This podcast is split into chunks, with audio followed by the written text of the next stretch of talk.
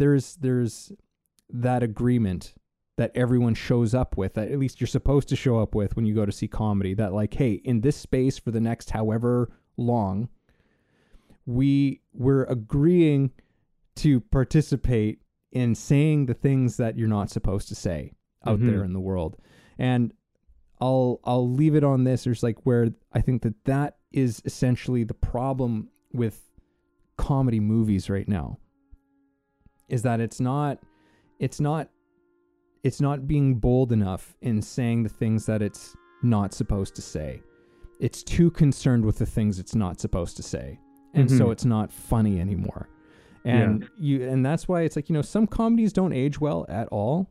Like i totally get that. There are things that it's just like ooh like that is cringy bad.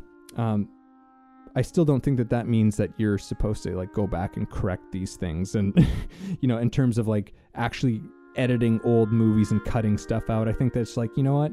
Let it just be a marker of how far we've come and and see it for what it is. But i mean there's comedies like those old comedies where you know they still do hold up in the sense that you're like oh wow you're really not supposed to do that. You're really not supposed to say that but you're doing it. And at the time you weren't supposed to do it either.